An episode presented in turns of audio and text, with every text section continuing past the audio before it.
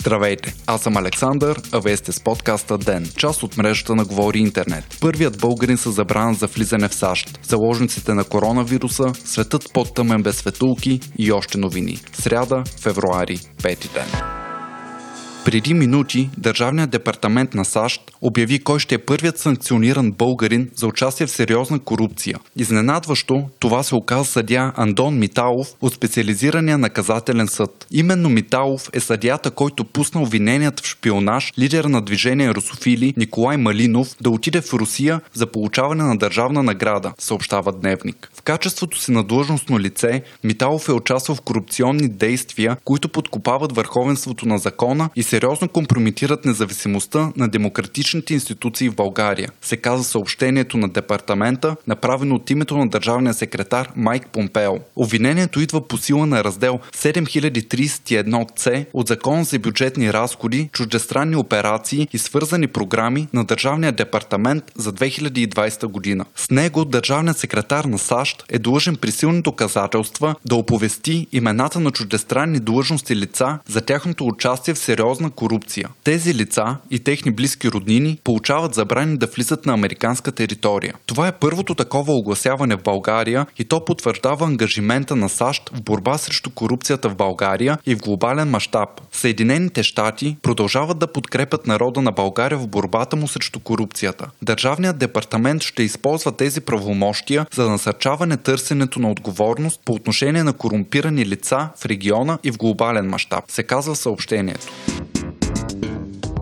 Бившият кмет на Саут Бенд, Индиана, Пит Бутиджич, изненадващо поведе с близо процент и половина на първичните избори на Демократическата партия в Айова, съобщава CNN. След създалия се хаос при преброяването на гласовете, 38 годишният Бутиджич събра 26,8% от вота, сенатор Бърни Сандърс 25,2%, Елизабет Уорън 18,4%, а смятаният за фаворит бивш вице-президент Джо Байден се класира четвърти. В следващите 5 месеца партията трябва да излуча опонент, който да се изправи срещу Доналд Тръмп на президентските избори през ноември. При евентуално спечелване на вота, Бутиджич би бил първият президент на САЩ, който е гей. Според него, на Америка е нужно ново поколение лидери, а липсата му на опит във Вашингтон единствено може да намали партийното разделение. Спряканият за трети след Байден и Сандърс, бивш кмет на Нью Йорк и милиардер Майкъл Блумбърг, коментира, че ще отговори на резултатите с отвоена реклама и екип от 2100 души. Блумбърг се включи по-късно в надпреварата и реши да пропусне по-малките щати, за да се фокусира върху по-големите, където може да получи повече делегати. До тук 77 годишния Блумбърг е инвестирал над 250 милиона долара лични средства в кампанията си. Междувременно, президентът Доналд Тръмп изнесе годишната си реч за състоянието на Съюза пред камерата на представителите. Речта му беше предимно позитивна, като в нея той не говори за процедурата по импичмент срещу него, а наблегна на економическата економическите и вътрешно-политически постижения на мандата му. Речта обаче не мина без напрежение. Тръмп отказа да се ръкува с председателя на Камерата на представителите Нанси Пелоси от Демократическата партия. По-късно тя демонстративно скъса своето копие от речта на Тръмп. Двамата са изключително големи врагове, като Пелоси е един от основните инициатори на импичмента, а от своя страна Тръмп често я нарича лудата Нанси. Социалната мрежа Twitter вече ще предупреждава своите 321 милиона потребители за deepfake съдържание и дълбоко манипулирани снимки, видео и аудио, съобщава Свободна Европа. Целта на компанията е да направи платформата по-сигурно място за общуване. Освен предупреждението за манипулативно видео, Twitter ще добави и линкове, пренасочващи потребителите към оригинално съдържание по темата от достоверни източници. Постове с манипулирано съдържание, което може да нанесе вреда, ще бъдат директно премахвани. Преди преди да пристъпят към промените, от компанията са се допитали до 6500 души, ползващи социалната мрежа, като 90% от тях са изразили желание да бъдат предупреждавани. С новите правила, Twitter става поредната социална мрежа, която се присъединява в борбата с deepfake публикациите, при които чрез използване на изкуствен интелект или машинно обучение и чрез комбиниране или заместване на съдържание се създава крайен продукт, обикновено видео, което трудно може да бъде определено като нереалистично. В понеделник YouTube също съобщи, че забранява манипулирани видеа, свързани с избори, а месец по-рано Facebook също предприе стъпки за ограничаване на подвеждащите синтезирани видеа.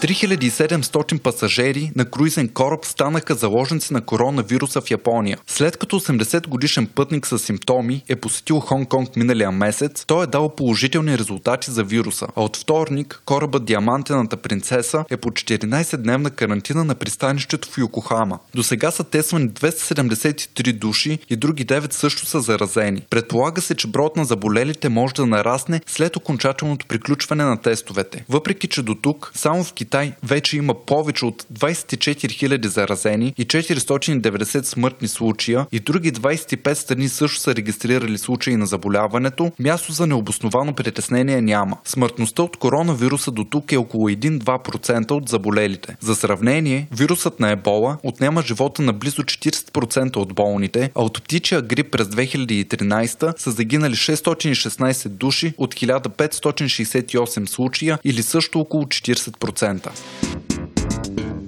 Изминалият януари е най-топлият регистриран някога, съобщава Euronews, позовавайки се на Европейската мониторингова агенция за климатичните промени Коперник. Сравнен с предишния рекордьор, януари 2016, температурите през изминалия месец са се покачили с 0,03 градуса, което запазва тенденцията за затопляне от 2019. Сравнено обаче с средните стоености между 1981 и 2010, покачването е с 0,71 градуса по Целзий. Първият месец на 2020 е бил средно с 3 градуса по-топло в централните и южни части на Европа, а Скандинавия и някои части от Русия отбелязват покачване от 6 градуса. В сравнение с прединдустриалната ера, последните 5 години бележат увеличение на температурите с малко повече от градус, а десетилетието 2010-2019 също е най-топлото в статистиката. По високи температурни стойности, изминалата 2019 се подреди на второ място в класацията, като 2016 2016 все още заема челната позиция.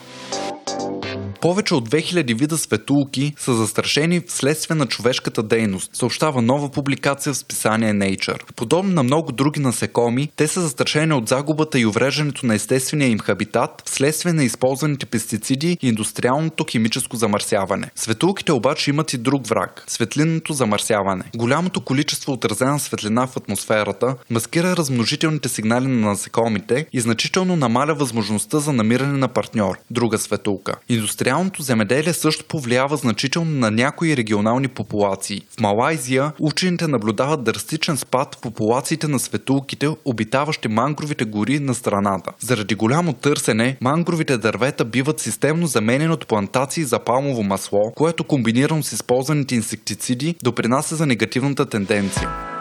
Вие слушахте подкаста Ден. Ден е част от мрежата на Говори Интернет. Водещ Александър Николов. Главен редактор Димитър Панайотов. Аудиомонтаж Антон Велев. Ако искате да не изпускате епизод на Ден, не забравяйте да се абонирате в Spotify, Google Podcast или да ни оцените в Apple iTunes.